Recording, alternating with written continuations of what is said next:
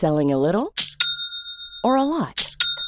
Shopify helps you do your thing however you cha-ching. Shopify is the global commerce platform that helps you sell at every stage of your business. From the launch your online shop stage to the first real life store stage, all the way to the did we just hit a million orders stage. Shopify is there to help you grow. Shopify helps you turn browsers into buyers with the internet's best converting checkout.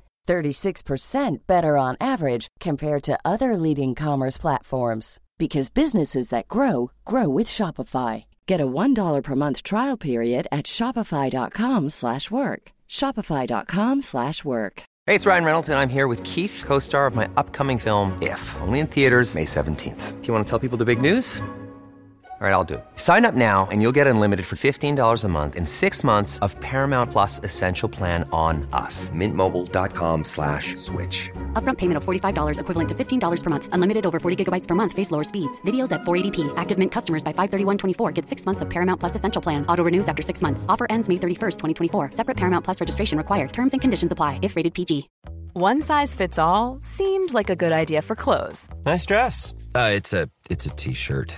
Until you tried it on. Same goes for your healthcare. That's why United Healthcare offers a variety of flexible, budget friendly coverage for medical, vision, dental, and more. So, whether you're between jobs, coming off a parent's plan, or even missed open enrollment, you can find the plan that fits you best. Find out more about United Healthcare coverage at uh1.com. That's uh1.com. Hey Dave. Yeah, Randy. Since we founded Bombas, we've always said our socks, underwear, and t shirts are super soft. Any new ideas? Maybe sublimely soft. Or disgustingly cozy. Wait, what? I got it. Bombas. Absurdly comfortable essentials for yourself and for those facing homelessness. Because one purchased equals one donated. Wow, did we just write an ad? Yes. Bombas. Big comfort for everyone. Go to bombas.com slash ACAST and use code ACAST for 20% off your first purchase. An Earios original.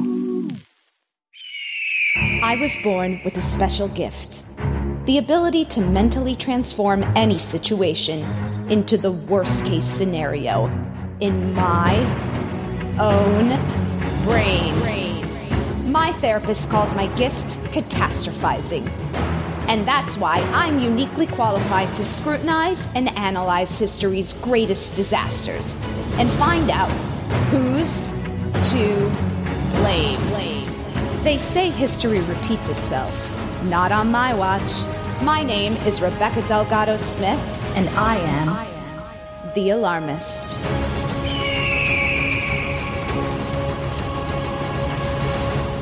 Hey everyone, thanks for tuning into The Alarmist, a comedy podcast where we talk about history's greatest tragedies and figure out who's to blame. Today we're discussing Penn State's Jerry Sandusky scandal. As with most of our episodes, the content of this one is particularly disturbing, so please be advised. Here's what you need to know. In the fall of 2011, Penn State University was entering its 125th season of college football.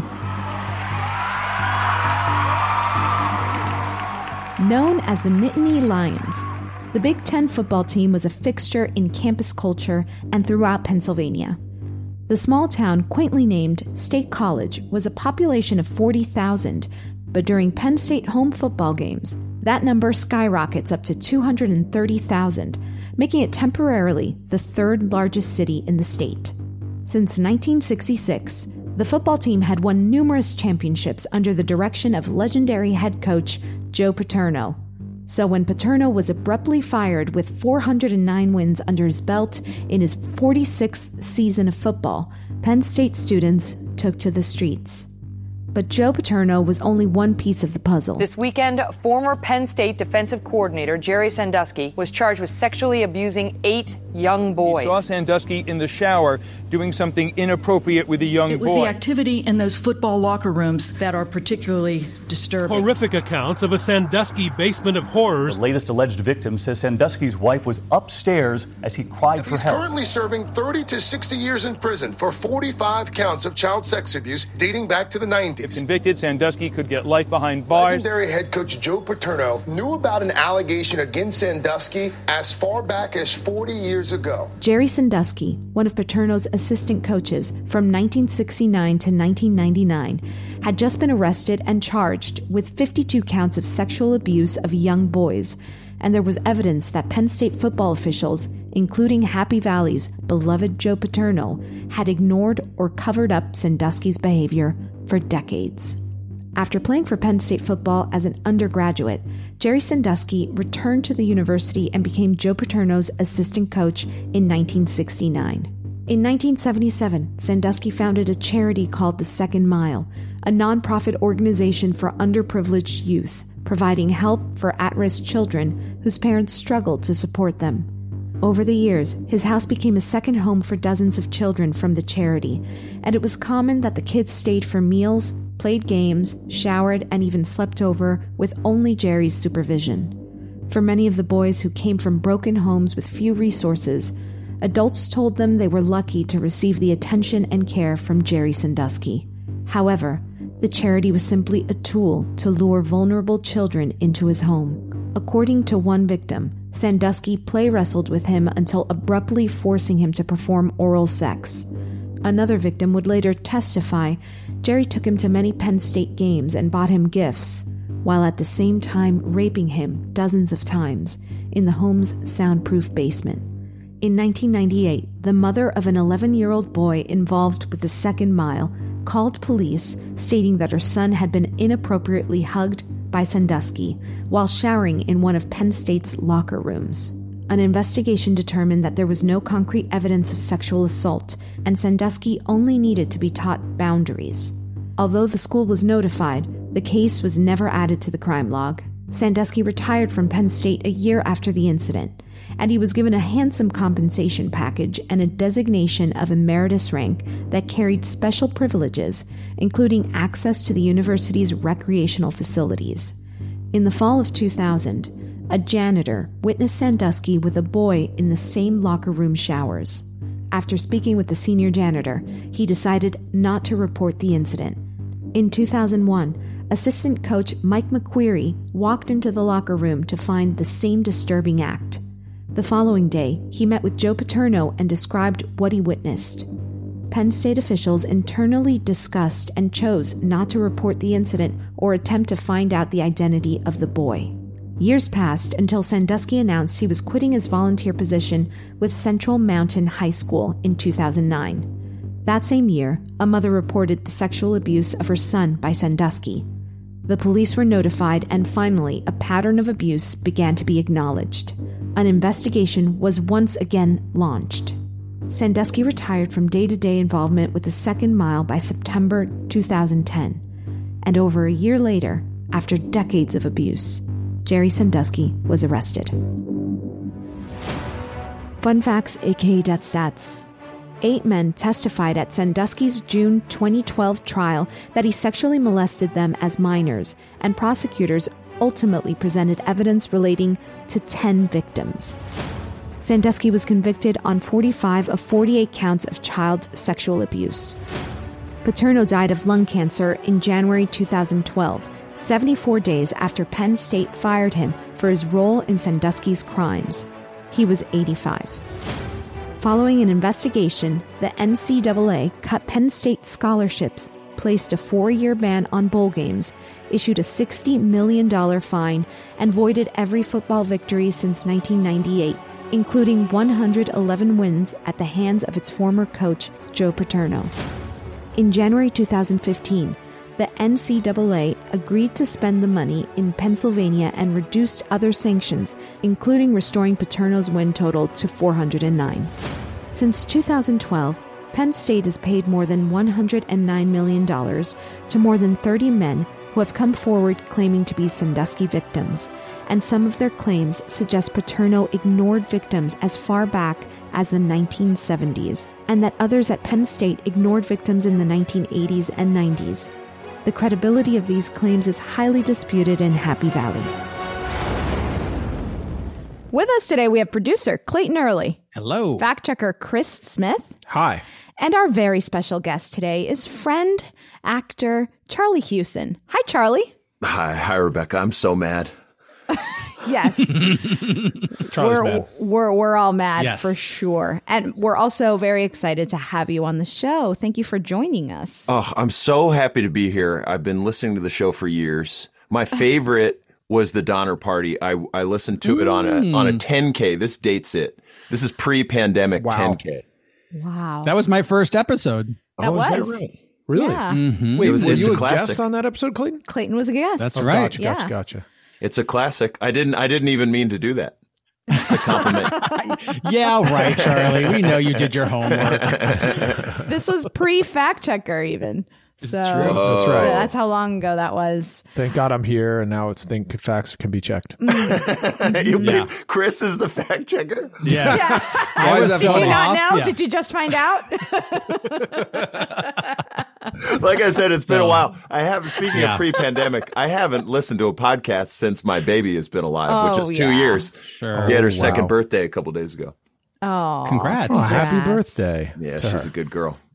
Um, now, Charlie, uh, tell our listeners about your. Uh, we were just talking about your TikTok handle, uh, your Oh. TikToks and your Instagrams, And you also said you had a couple cryptic uh, projects you can't projects talk you about. can't talk about Oh, that you y- wanted to Yeah, talk so about. don't anyway. talk about them, but Yeah. but talk I- about them. Well, I'm a professional actor and I like singing songs and playing guitar and, and banjo and stuff. So I have um, my Instagram is pretty much dedicated. It looks very um, uh, kind of solipsistic, narcissistic. Uh, it's only Very cool. It's only my face. it's like you look really cool and unapproachable. wait, is that true? Are you really? No, of course. No, I'm intimidated by your talent. That's what I'm trying to say. When I Aw, watch it, that's I'm so like, nice. Oh, oh, that's so nice. Thank you. Uh, yeah, so I play I play songs and sometimes I do silly uh, like Shakespearean monologues when I feel like it. But my handle is gnarly Hewson. It's my name, but G N A at the beginning, gnarly. Uh, both on it. TikTok and Instagram.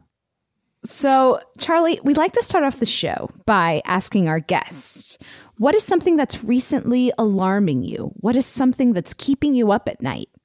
Oh, oh, wow. So many things. Uh, yeah, being a parent, um, changes one's uh, nervous constitution considerably. I've never, I was, I've always been very, um, I think it's one of the reasons that, uh, uh, I was drawn to acting and, and music and stuff is that I really love being present and I'm naturally present in the moment, you know, and I have, uh, you know, for better or for worse, my wife, uh, sometimes wishes I had a little bit more foresight. Uh, but uh, you know the the kid demands it. You know you have to you have to start looking down the road when you have when you have a two year old, and the road that we're on is uh, it's a dark road potentially. Oh, you know if we're not really really careful. So that yeah, I mean the world. Can I answer the world? Yeah. Uh, and you know I see. I'm also I as a father I I have a, a kind of like I, I demand an optimism from myself. You know uh, I think uh, you really like it. You know, it makes me emotional to think about. But like, you know, if I'm not, if I'm not showing my kid that life is worth living and life is beautiful despite the Mm. horrors, um, you know, I'm not doing my job. Wow. Um, so Tall order. but that's hard. Yeah, it's hard. And you know, and and we're and we're I think my my wife and I are both very forgiving.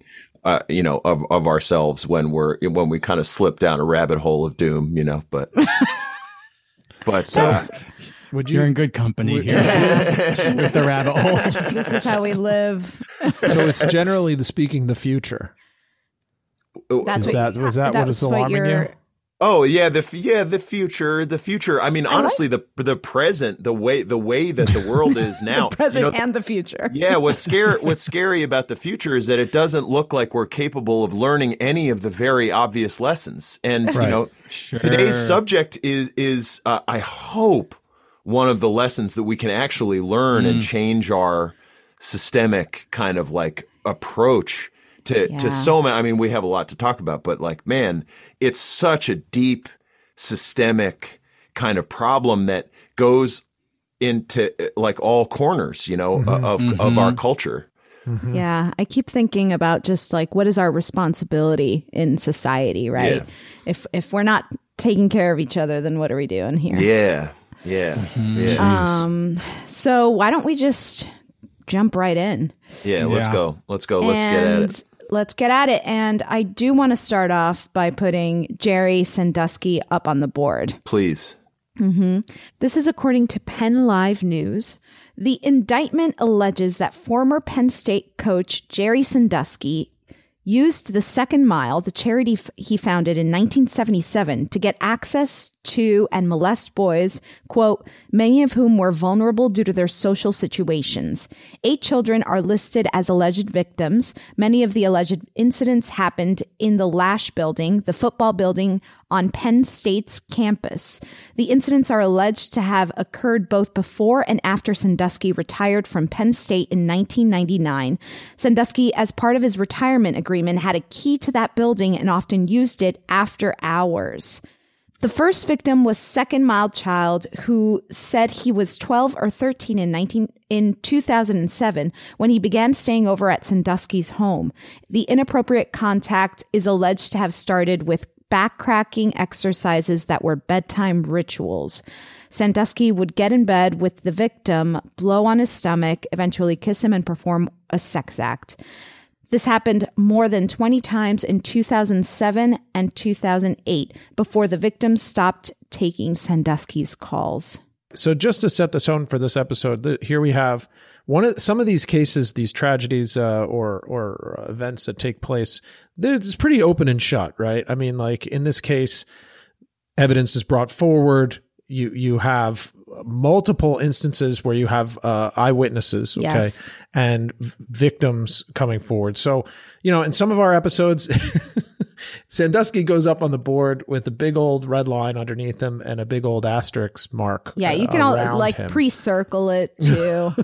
It's going to be hard to take him off the board, and uh, but what we're going to look at sort of more broadly is the system that sort of allowed for this, right? Yeah, it's like a family tree of blame. Yes. Mm. Yes. And maybe we should think, consider throwing more than one person in jail. We rarely do that. Mhm. But in Right. this case, it's so vile and, and It's just a horrific thing to think about the fact that this man, you know, set himself up to have access to these vulnerable children who he could take advantage of Mm-hmm. for so many years. So many years. Yeah. It- It's, so, so I'm looking at the timeline which you guys so graciously provided to me.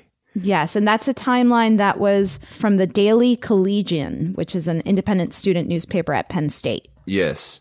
In 1971, the earliest alleged abuse is reported, according to Penn State's legal settlements with Sandusky, Sandusky's victims. Victim A said in 2016 CNN interview that in 1971 he was raped in a bathroom at Penn State and that two people called him, two men called him on the phone and threatened him to stay quiet. Whew. Hmm. Okay, so n- and then- 71. and 71 and then in 76 paterno allegedly was alerted to sandusky's abuse for the first time five years later which i highly doubt and then this is the craziest part of the timeline for me 1977 a year after paterno was alerted to his activities the second mile foundation was founded Yeah. Right. so the I hate to be a conspiracy theorist, but what it looks like to me is that Paterno said, "Not in my bathroom, not my kids. Get get you know get out of the building." right. And Hmm. uh, uh, uh, you know somebody's Interesting brainchild was, "Let's get some other kids in here." Wow. And then he brought them to the bathroom over and over Afterward. and over again. It, it is. It's just a horrific thing to think about. This one's. This is such a tough episode. Um, Ah. I wouldn't What's say tragic about it too is like you know this has it went on for so Yeah. long. Yeah. It's like you how how does it go uncaught? Like things evolve. You think people would get more bold in like recognizing abuse and decide like enough is enough, but for it to go on for decades, yeah, this is pre Me means Too. like there's some enabling, there's some like Absolutely. well, fear on your part to expose something that's that horrific. I don't know what that psychology. There's is. Yeah, 20 I- years before it started getting reported. 20 years of darkness, and I highly doubt nothing was happening in that period. right. Well, yeah. Let Let's dig into that a little bit. Um, let's put Joe Paterno up on the board as well. Please. Mm-hmm. This is according to the Washington Post. In his grand jury testimony and inter- in interviews before he died, Paterno repeatedly denied knowledge of the 1998 investigation. An email produced in later investigations, however, showed Tim Curley asked for an update on the 1998 case because, quote, Coach is anxious to hear where it stands. Curley testified he was referring to Paterno, who was informed of the case in 1998. This is according to The Atlantic in 2001. Paterno was informed of another likely assault of a minor by his longtime friend and coach, Jerry Sandusky. Not only did he not go to the police, the Department of Public Welfare, or the press, but he used his influence as football patriarch to dissuade the AD and university president from doing the same. Because no one informed the authorities, Sandusky was able to perform another sexual assault in the same Penn State shower complex five months later. And this is just one of them. In his last interview, given just a week before he died, Paterno told the Washington Post the following about the 2001 incident. Quote, I didn't know exactly how to handle it, and I was afraid to do something that might jeopardize what the university procedure was, he said.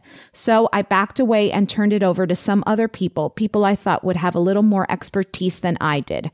It didn't work out that way. Joe Pa, as he was called, was more well known, more beloved, and more powerful than anyone else at Penn State, even President Spanier. If he had told Curley that the authorities should be notified, the authorities would have been notified. Instead, Curley had a private conversation with him and then decided not to tell the Department of Public Welfare. You know, a couple things occur to me. Um, I don't know about you guys. First off, if you if you know about any of these things. And and clearly Paterno knew about the 1998 case. Any subsequent event, any subsequent um, sexual assault is on you. Right. Like it's Absolutely. on you ju- just as much as it is on on the predator in my mind. Mm-hmm. You're you're aiding and abetting at that point. Mm-hmm. Se- secondly, I don't know how we how we put this, but Paterno himself. Then there's also this why are you reporting it to just within your university? I mean, a kid gets caught cheating in school uh, or or plagiarizing or some something like that. Sure, like yeah, okay, maybe take care of that within the university. But but the, a crime, a, a, a crime of sexual assault, uh, I, and the victim is not even a part of the university. That's that's a, a seems, that's a phone call to the police. That's a nine one one right away. What seems gross to me here is that there's this element of like protect protecting the university or like an image or reputation over an actual individual, which unfortunately seems to be the case with a lot of these kind of situations right. where it's like the victim is completely the afterthought and it's like oh what will this do to us versus what's happening to this poor right. individual who's being assaulted. This is where, and I know that we have some sports fans in the group, but this is where I want to put sports on the board. Oh, because sure. there is, I mean, so there's this Freeh, I don't know how to pronounce it, the, the former FBI director who investigated the case, I think for University, uh, uh, uh, um, Penn State, um, you know, found just like innumerable offenses on the part of the institution for failing, just like a gross failure of mm-hmm, responsibility. Mm-hmm. There was a law passed in 1990 called the Clery Act, which demanded that any any whiff of any crime on a university campus had to be reported to legal authorities. Mm-hmm. They, they wantonly disregarded that that uh, that law, which was there um, uh, uh, largely to protect vulnerable people, you know, w- women mm-hmm. and children. And uh, you know, they just they're, they're, that that pocket is a really tough pocket from 1998 to 2001. Many allegations were happening. Janitors spotted them in the in the bathrooms. Mm-hmm. Assisted there was an assistant coach that spotted Correct. them in the bathroom. Uh, and all of these were just brushed off. And the worst, the wor- the worst slap on the wrist Sandusky ever got was that he needed to like improve his manners or something. There's some language floating yes. around. Uh, let me see if I can find it here because I also found that uh, particularly uh, repulsive. Okay, here we go. Well, let's, as part of this, let me read this excerpt and, put the Penn State officials up on the board. This is uh, okay. Spanier, Curley, and Schultz. Yes, all up. All, all up. Now, this is according to Penn Live News. Assistant coach Mike McQueary said 10 days after reporting the incident to Joe Paterno, then athletic director Tim Curley summoned him to a meeting where he told Curley and Schultz what he'd seen. Quote, I told them I saw Jerry molesting a boy, that what he was doing with a boy on a Friday night was over the line, he said. They said they would look into it and investigate it. They would take it seriously. Then, uh, this is according to ESPN, emails made public during the school's internal investigation show that Spanier, Schultz, and Curley discussed reporting the shower incident witnessed by McQueary to the proper authorities, but ultimately decided not to report it at all. In the emails, Curley wrote, quote, after giving it more thought and talking it over with Joe, we want to assist the individual, Sandusky, to get him professional help. Spanier replied, The only downside for us is if the message isn't heard and acted upon, then we become vulnerable for not having reported it. Instead of reporting the incident to law enforcement and child welfare agencies, Spanier, Schultz, and Curley kept the matter in house and enabled Sandusky to molest at least three boys uh, for another decade, which is probably more than that. So, I mean, what really jumps out to me is this excerpt uh, from this excerpt is we wanted to assist the individual to get him professional help. Not the victim. Right. Not the victim. Right. We're getting what there's no no mention of getting the the victim any professional help. And and this is yeah that there's some there's a point in the Freeh report that he's he's I I I really appreciate the Freeh report because he's openly enraged throughout the very it's like a 267 page document and he's pissed off the whole time. Sorry, Charlie. What's the Freeh report? So the Freeh report is the the former FBI director was enlisted by Penn State to investigate just a you know Oh, a third right. party investigation of all the all the happenings. Gotcha. And yeah, I mean it's just like the whole he he's just he's so pissed off the whole time and it's he t- he blames a lot of things, you know, on the just the culture in general, the cult the culture of reverence for the football program, which turns these men into gods. And and it- and it's just this internal council where their word is above everyone's else everyone else's and they don't they don't even need to consult with someone in a in a horrifying legal situation and it's part and they you know they claim that it's and and they even say it oh this is what i was going to say about the Freeh report that he that you you can feel throughout all their behavior um a, a, a f- their primary fear being a publicity problem Right. and that is that i- is his theory is that everything the main thing that's driving them is a fear of the story getting out and you know ruining their reputation rather than the kid the victim this is this is what I was going to say before the victim is uh, uh not investigated so the only person who knows the identity of this victim is Sandusky Yeah. After he knows that the, you know the, the, he was spotted with the victim the, the victim is now dangerous to him Hmm. and the, he he's just a- allowed to god knows what happened to that poor kid after that That is just how he was terrorized yeah I feel like there's a lot of stuff in there too to throw on the board in terms of like there's something unhealthy about this hierarchy. There's a power dynamic. I Mhm. think Charlie, but you're saying, like this kind of a godlike like stature that they all have because of their their wins. Yeah. you know, like uh, that creates this weird perfect storm of Mhm. um, it's just so insular, you know. Yeah. And why wouldn't one of them? The fact that I forget who you said it was was writing an email like we look bad if you know if we don't uh, whatever he said. Curley, yeah. He's acknowledging that he knows how messed up it is, but he's not going to immediately then just be like, uh, exactly you know, like in his own mind, he's not like, wait a minute, what am I even saying? yeah this isn't. It's just a need to light to it's a light counterpoint in the context of the conversation like it's not him putting his foot down which like right. you would That- hope That, was Spanier, who was the university president, I Right. believe. Yeah, I mean, y- you would hope just somebody involved would go, "Come on, guys, we, g- what are we doing?" Like, right? Yeah, football. The get, we're still going to play the game. What like, and That's and a good point, Charlie. The fact that th- there were multiple people who were involved in, in making that decision, and no one, not one of them said, wait a minute, this is not, that we can't do this. And I'm sorry, there's no way that this that this case was not reported to the police in all those or any of the many inu- unknown cases were Right. not reported to legal authorities. And i would bet you he has that you know he's he's respected as a god in that town that is Right, football. Right. So uh so i wouldn't be surprised if he has sway over the da if he has sway over the No whatever kidding. sheriff that's in charge of the town. no kidding. And their handshake deals god god knows Well, what happens. I mean, I, I I was watching the this uh, documentary, uh, Happy Valley, which is on. Uh, it's a, it's about the uh, this whole thing, the whole case, and uh, they have a lot of footage of the crowds that came out in support of Paterno. Oh, there were riots. I mean, riots, and there there's footage, and and it's very upsetting to watch.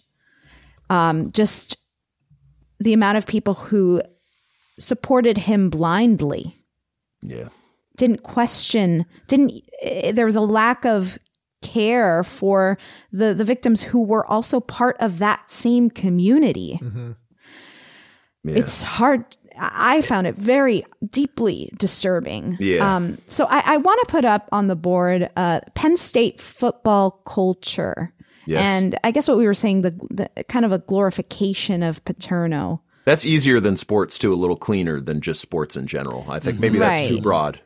We'll see when we get. No, we'll, we'll see. Uh, well i mean there, I, I, I, I'll put football up on the board i don't care I mean, th- it's just interesting to think about. Um, you know the diff- the differences. I mean, I don't know the c- football culture, f- college football culture is kind of even distinct from football. Right. Uh, football Yeah. in general, obviously, like when you have these small towns, Yeah. uh, Yeah. these and they become these college towns. Like you were saying, Charlie, like the head football coach up- out like There first are- of all not only is he making more money than any of your top officials like go down the line but they're probably like more powerful than the governor of whatever state Yes, it is exactly. They're You know, gods. like they're gods exactly and and that's um it it gets yeah it gets as a non-football fan like a non-sports fan in general Same, same here, same. um i i i have a hard time understanding that and i get it. Like football is probably fun. Uh, i just went to my first football game last week just tailgate. And I, I i had a good time but the the intensity of which these fan and these weren't these weren't college football fans. These were you know i was a rams uh, bills game. And they were and it was intense you know. I i, I get the feeling that rams fans were are, are, are a little bit more laid back maybe? I don't know. That's ironic. 'Cause they're two very heavily horned animals. I know Bills fans are really intense, but whatever. It, it, the intensity that was in in that stadium, I found to be a yeah. The other part of it was fun, but a big part of it was kind of scary to me. Yes, I find it scary as well. I was in Boston for the 2007 World Series, and I was happened to live a couple blocks away from Fenway. I was doing a play Wow. up there at the Huntington Theater, um, and it was really wild to be there because the energy was so. It, it was really all around you in the air. Everyone was going crazy about it. And at the, you know, they they they swept the ALCS. They went on. I knew I learned about baseball because it was so exciting.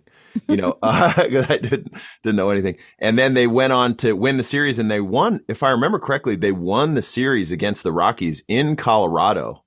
And there were in Kenmore Square. I lived around the corner from Kenmore Square. There were riots in Kenmore Square, and the police Mhm. on horses were prepared for riots either way. And from a distance, and not even that far of a distance, closer up, these people looked angry, and they were they w- won. They won, and they Well- were out of their minds. The, something you said while we were at the football game, Chris, you said this to me, and it's like this is a this is an outlet for a lot of people. Yes Yes, Mhm. yes, And I was like, Yes. these people need other outlets Yes. as Yeah. well. This can't be your only outlet. well here's the thing though like you think about you think about that movie the purge Mm-hmm. Yeah, it's a terrifying movie. Love it. terrifying movie but like on one day of the year you get to kill or like commit any crime you want i do think that's like a pretty pretty good metaphor for sports where it's like i think a lot of people they pe- they pen up a lot of anger like throughout their work days or their within their relationships and like it all comes out. Like it all comes out through sport. And i think if done correctly and if you're able to you know have proper security measures in place and like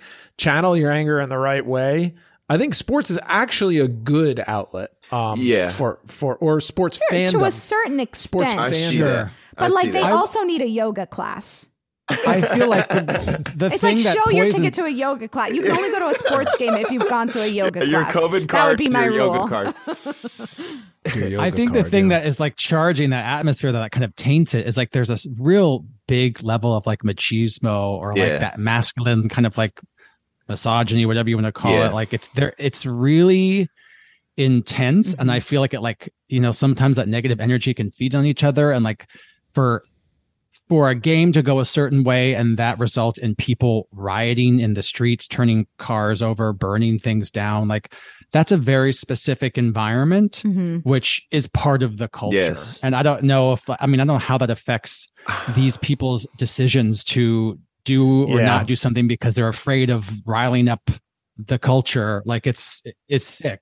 The the the thing that this reminds me of the machismo idea, what that's related to for me, and this is a critical component of this case, is our culture's relationship with shame. Mm. Uh, so Mm. and this and shame is a big culprit in this in this case, as far as I can see, because you have Sandusky who's living a lie for his entire adult life.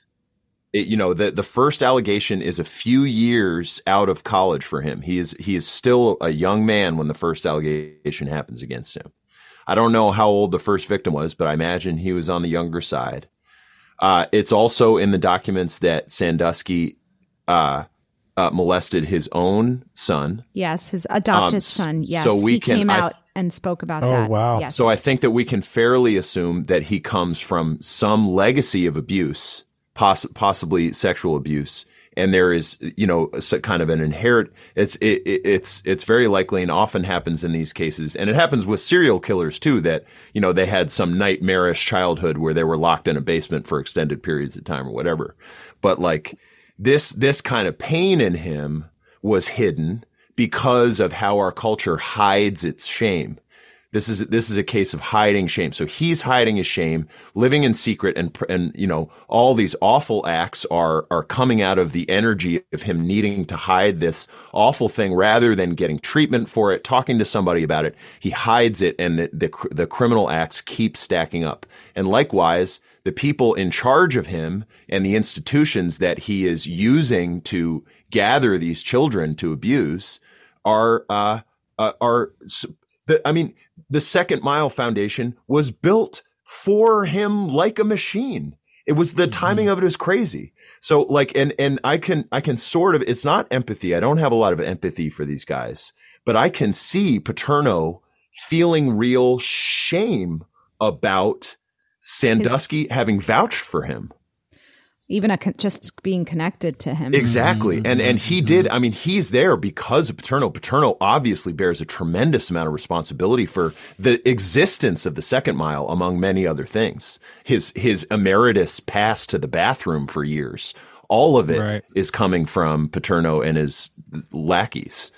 Now, yes, go on, Cl- Clayton. Because No, I'm just so you. There's an element of him protecting his own legacy or, or image there. You think? Yeah, yes, and that is also a thing. But what what I'm talking about is like how the shame, how he is also feeling shame, and kind of like I can sort of imagine him feeling a sort of like brotherly affection towards Sandusky Mm-hmm. and wanting to protect him over his victims, which is so d- demented in my eyes. Right. But it, I can kind of see the humanity in it that he is. He's not necessarily, you know, he's not like a monstrous person trying to do evil, but he has chosen, he's backed the wrong horse, you know? He's picked, he's picked the perpetrator over the victims. Now, And- uh, th- something—I sorry to cut you off. Something I found interesting in the documentary, Charlie, was that someone said that it seemed like Paterno didn't even like Sandusky from the beginning. That they weren't, they didn't even really click. Um, and but they're, uh, I, I guess they had started winning as a football team at that point. And there's something about, and and you you Chris, uh, who's a sports fan, can maybe speak to this a little bit better. But the um, idea, it's almost like a God, what's the word? It's like a bad luck thing if you s- switch things up. Um, Oh yeah, a- superstitious. Like it's a, like a super, you know, that that if if he were to have um, fired him or changed the the coaching, that that would have messed with the the Hmm. winning streak or something yeah, like that's that. wild. That's why, which is much darker, I think, because it's it's so like cold. It's more about football. It's it really makes yeah. it more Right. about football. I mean, I think what's more at play than fear of superstition is just if this gets out. I mean, I I, I well, just the, think the publicity, you mean? Yeah. Yeah, I mean, and the that's shame. publicity. That's shame too. That's true. Th- Have we put shame up on the board? Shame's on the board. Okay, a Shame's culture on of there. Do you, shame. and then do you want like pub, like the bad publicity? Is that you want that up there too? S- fear of, pub- of bad publicity. The fear of bad publicity. I mean, yeah, that's that's a driving force for sure. Like driving the cover up. I mean, it's money as well, and um, you know the the organization. I mean, yeah, that that's sadly like s- Mhm. pretty firmly um, one of the reasons why they have so much to lose um, with this organ the su- success of this organization and the Um, I, I kind of want to read this. It, it- we're, we're taking a few steps back here, but I think it's important to to point out. Um, this is according to the New York Times. After top Penn State officials announced that they had fired Joe Paterno on Wednesday night, thousands of students stormed the downtown area to display their anger and frustration, chanting the former coach's name, tearing down light poles, and o- overturning a television news van mm-hmm. parked along College Avenue. When the crowd took to the downtown streets, its anger and intensity swelled. Students shouted, We are Penn State. One student walked arm in arm with a friend crying, quote, I'm here because I just need to be the rest of my be with the rest of my school right now, she said. This is devastating for us. Scientific American said as the rioters vented their rage and grief, commentators and bloggers around the world began lambasting the students for defending a man who knew about an alleged horrific case of child abuse and did very little to try and stop it. Most of the Penn State students who rioted Wednesday night have social identities that are built around a lifelong allegiance to the school. Mm. If you attend Penn State, psychologist Adam Galinsky explains, quote, Penn State is you. It's part of you. Yeah. It's such an important thing. Yeah. And nothing symbolizes Penn State more than Joe Paterno, head football coach for 46 years. Yeah, so it really is like it, it's a religious fervor that that that is Mhm. manifested. But then, and then, oh man, and this reminds me of another thing, which is we are in a culture that, um, as of 20 years ago, when this case first started, you know, coming to real light in the in the early 2000s, this is pre Me Too. We did not, it, it syst- systemically, we did not believe victims. So, and know. that is, Right. and I would argue that that is another uh, manifestation of our shame, of our culture, of our culture's relationship with shame. That we would rather believe that the God is unshakable than believe that they, you know, had sinned in in any way. What- you know, Mhm. what this reminds me of Woody Allen. Like I remember coming to his defense when when the Mm. allegations first started coming out. I, it makes me sick, but I remember it, and it, I think it's related to that. That's the closest thing, Rebecca. I don't play, I don't like sports, but I like movies a lot. You know, that's that's Yeah. the closest thing I have to kind of like a you know a spiritual Yes. uh, fervor.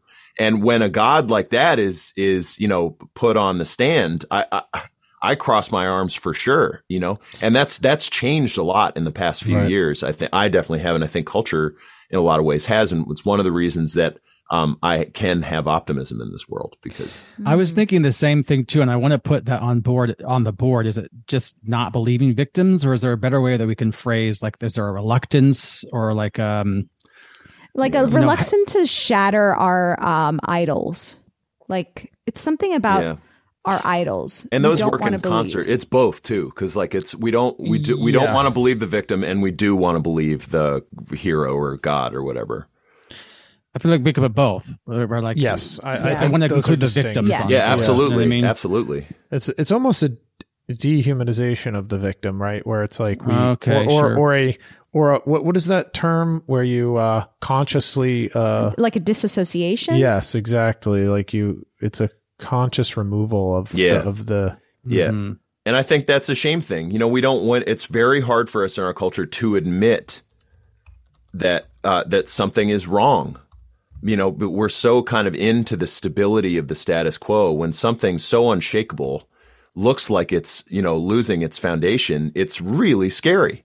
And yeah, for Rebecca, to your point, that like this is a this is a, a really passionate culture of reverence for this man and all of his and all of his associates. And I think that for me, the most interesting part of that of that uh, Scientific America uh, um, poll quote there was that uh, there was the phrase uh, these most of the Penn State students who ride it have social identities Mm. built around lifelong Right. allegiance to the school. So to me, that's key, right? Where I put if you- blind allegiance on the board. For Oh, that's Oh, that's nice. good. That's That stood out nice. to me I like that. Yeah, there's blind allegiance. I wonder if there's something more though in terms of like identify identity. Like when you feel Sure. like when you're when when some other person it like and this this relates to sports too. Like if your if your team uh, or if somebody on your team lets you down in some way, you you feel like you're uh, you identify with them so deeply that you're willing to sort of be loyal.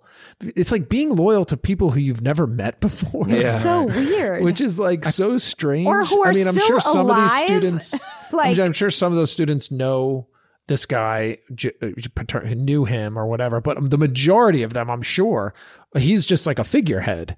So, I mean, to not to be able to dis, to not be able to distinguish yourself from that person and their faults, uh, to me seems like a, a big blind spot for like human human behavior. I think it's. I feel like kind of goes back to what Charlie was saying too about the paterno Sandusky relationship too, and our own, like, there is our own shame in realizing that we were supporting that pregnancy, Yes, or that, yes. or how to separate yourself from like what turns out to be a monster in disguise. That it's like almost like you're somehow responsible, Right. And like, how could you Yeah. have done that? So it's easier just to kind of deny that. Yeah. I mean, he than had a he had a, p- a bad picker out of the gate, and then he mm-hmm. backed his bad pick right. for, for generations, literally generations of kids. Something because it, it just makes you, that kind of stuff makes you look inward, right? And Yeah. boy, we don't want to go there. I, I the last thing I want to put up on the board is Penn State's poor leadership. Uh, this is according to the Daily Collegian. T.J. Bard, Penn State student in 2001, uh, 2011, wrote, there wasn't a whole lot of guidance at the time from the university or university officials. From the student body perspective, a lot of students, a lot of the alumni as well, they felt like there wasn't anyone out there explaining the university's perspective of who we were as Penn Staters. The university's leaders continued its policy of no communication for weeks, Bard said including with him and other student leaders. As he and other student leaders attempted to contact members of the administration, they were met with radio silence. No matter how we feel, no matter how upset we are, pales in comparison to what the survivors have gone through, Bard said. It was important that the student body embody the that message to the world because it felt like the that got lost in a lot of what people were talking about. They were talking about the football program, the university itself, but they were forgetting about the survivors. They're Uh, heroes. they're they're heroes. To to come forward under those circumstances is nothing imagine. short of heroic. So I, I think we've got a good board. Um, why don't we take a quick break and we'll start knocking things off the board? Hey, it's Danny Pellegrino from Everything Iconic. Ready to upgrade your style game without blowing your budget? Check out Quince. They've got all the good stuff shirts and polos, activewear, and fine leather goods, all at 50 to 80% less than other high end brands. And the best part? They're all about safe, ethical, and responsible manufacturing. Get that luxury vibe without the luxury price tag. Hit up quince.com slash upgrade for free shipping and 365 day returns on your next order. That's quince.com slash upgrade. How would you like to look five years younger? In a clinical study, people that had volume added with Juvederm Voluma XC in the cheeks perceived themselves as looking five years younger at six months after treatment. Look younger, feel like you. Add volume for lift and contour in the cheeks with Juvederm Voluma XC. Reverse signs of aging by adding volume to smooth laugh lines with Juvederm Vollure XC.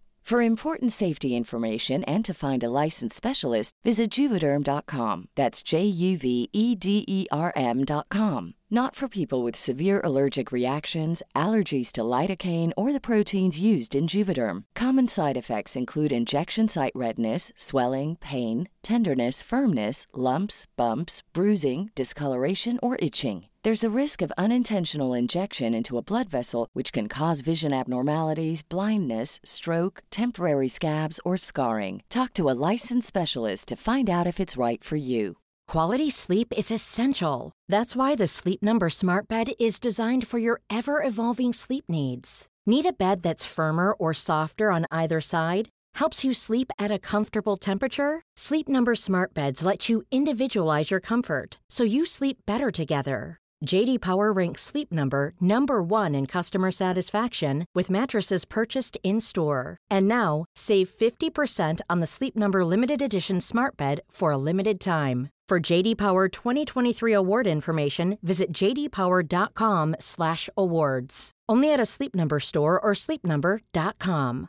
This is Paige, the co-host of Giggly Squad, and I want to tell you about a company that I've been loving, Olive and June. Olive and June gives you everything that you need for a salon quality manicure in one box. And if you break it down, it really comes out to $2 a manicure, which is absolutely insane. It's also so easy to get salon worthy nails at home with Olive and June. The difference between how your nails used to look when you did them yourself and now with the Mani system is a complete game changer. The best thing about Olive and June too is it's a quick dry. Dries in about one minute, lasts for five days, and full coverage in up to one to two coats. Visit oliveandjune.com slash perfectmani20 for 20% off your first system. That's oliveandjune.com slash perfectmani20 for 20% off your first system.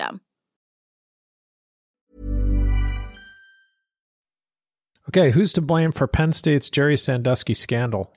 Is it Jerry Sandusky, Joe Paterno, sports, Penn State officials, godlike image of Sandusky slash Paterno, Penn State football culture, culture of shame, fear of bad publicity, blind allegiance, dehumanization of the victim or reluctance to believe the victim, blind faith to our idols, or Penn State's poor leadership? Got a lot of concepts that I feel like Mhm. can overlap here, but at the end of the day, I think we know we all know where we're going. Um, I feel like we can put uh, we can fold sports into the uh, Penn State's football culture. Okay. Um, and I feel like the fear of bad publicity could fold into the culture of shame, like Charlie was suggesting earlier. Yeah, that's interesting. yeah, That's that, that's interesting. that that's about right, right? Um, Culture of shame. the blind allegiance, I feel like it it it, it goes to the uh, football culture, right? Yes. Right. I yeah, think- not necessarily, but yeah, I mean, in this well, case. let In this no, but it's it's a for sure. really important good point though. Actually, if you like deadlift out like the football team from Mhm. Penn State University, right?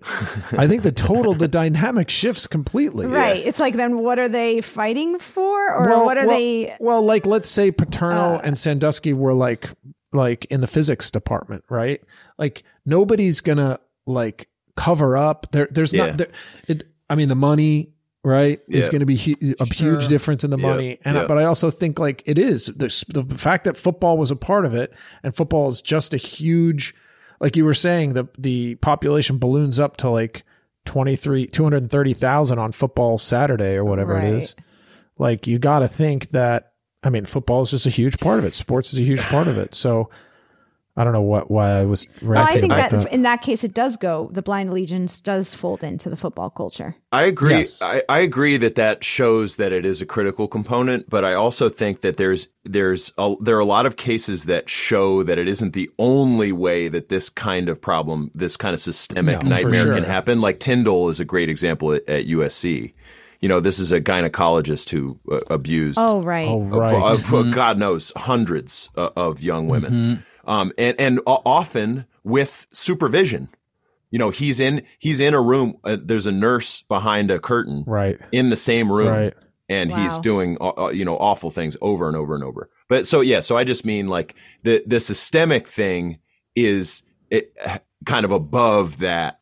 You know, and then you have a sports systemic problem and a, you know, I guess that's a, true. a Yeah. doctorly thing. And I agree, the No. physics department wouldn't stand a chance in the, in the situation. it would not hold up.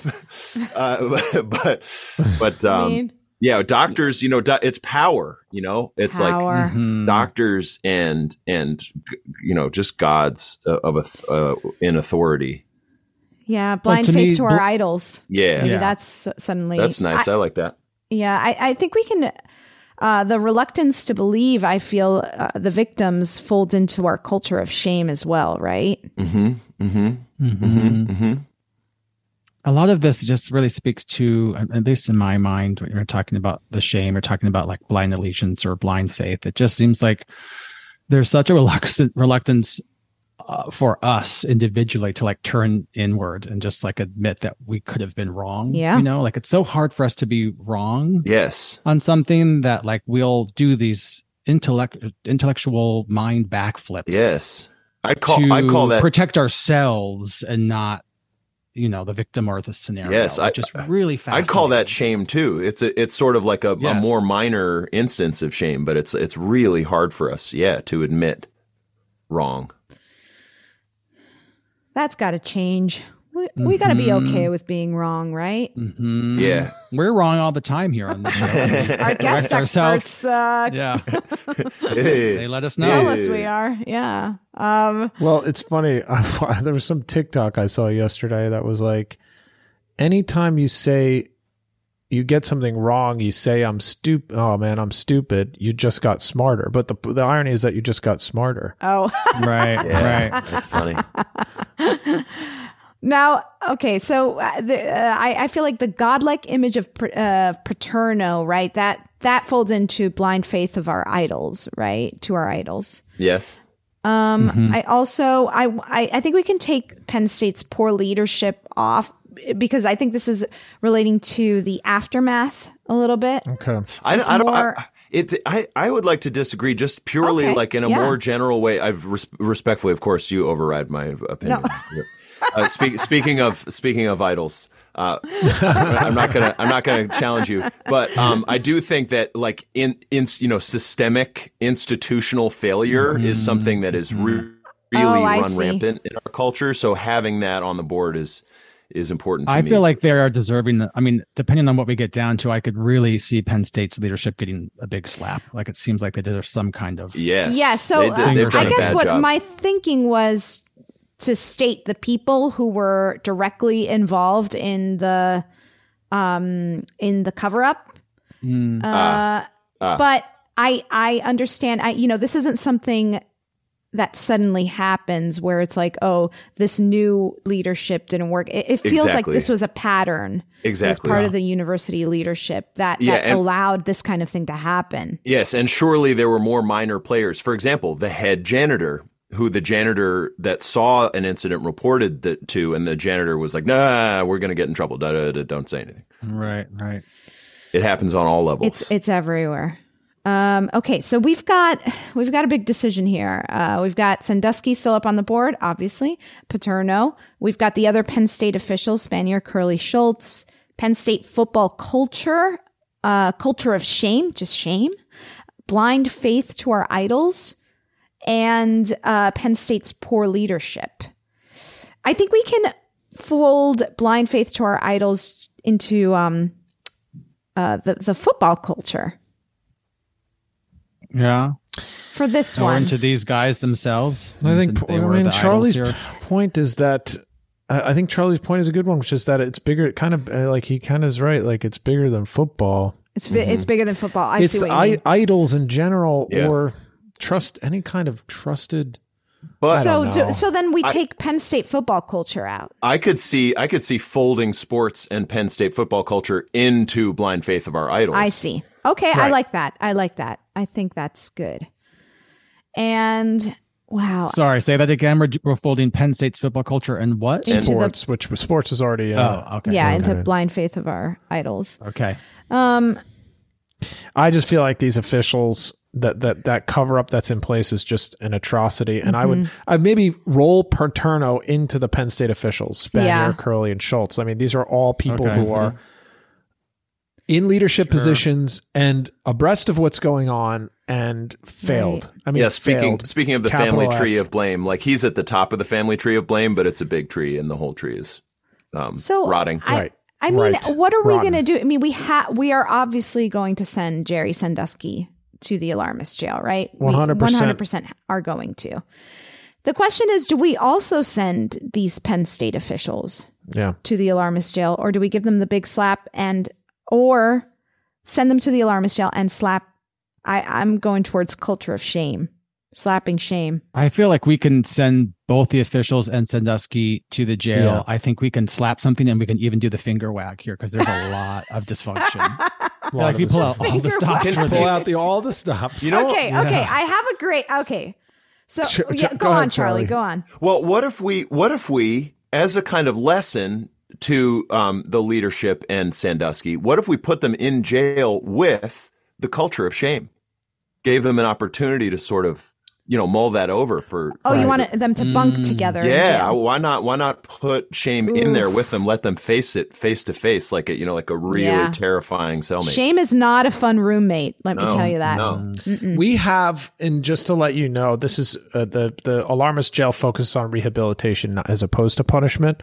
So we have. Oh, yes, exactly. I believe those are one and the about same. ad- about addressing jail. I see. Shame we is have already part of- programs. it's already part of I part see. of our broader education. Uh, That's that we comforting. put these. Yes, Mhm. that we put these. Um, Okay, what do we do? So I, I, I say we we we send Sandusky to jail. Um, that and uh, the Penn State officials as well. Um, and we slap a culture of fame, of shame. Yeah, Mm-hmm. Although I did like that idea of sending shame to the alarmist jail, but I, I was thinking we slap shame and we finger we give the finger wag to blind faith to our idols because That's nice. That feels there right. is- there is yes that that and that sort of that that extends out to ourselves and the alarmy and beyond Yes, be aware. because we have there's no reason to tie your identity with these idols who they're just people when at the end of the day everyone's just a person Uh huh. Mm-hmm. Uh huh. Mm-hmm. Okay, I'm going to call it. Blind faith to our idols. You're getting the finger wag. Culture of shame. You're getting the big slap. Jerry Sandusky and the Penn State officials, Paterno, Spanier, Curley, and Schultz, you're going to the alarmist jail. Yeah, get it. Wow. That was. It, it, this is a, a hard, hard episode. And uh, Charlie, thank you for joining us today and helping us get to the bottom of who's to blame. You're so very welcome. It it is my absolute pleasure to be here. Um, but, you know, uh, circumstances aside. Mm-hmm. Mm-hmm. Mm-hmm. Well, we'll have to have you back, uh, maybe a, a lighter episode. Like, uh, yeah, some kind of like explosion or something. Yeah. That's lighter for you. Okay. not lighter fluid not like lighter like um, yeah, lighter fluid. We're talking about-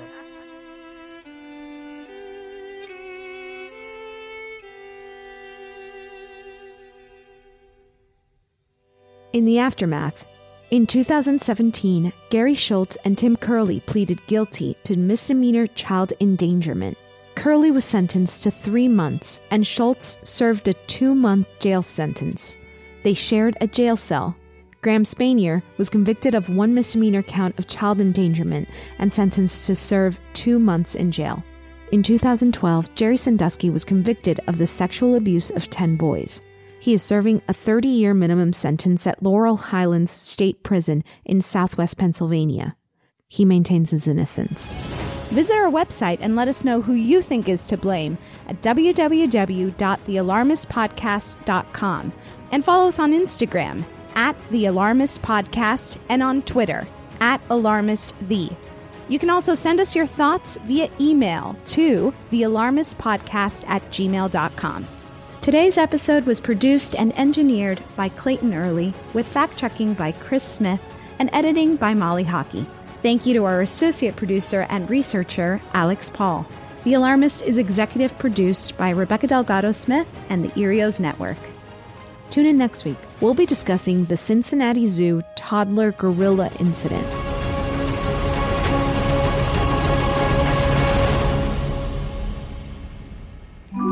Earios. Powered by ACAST.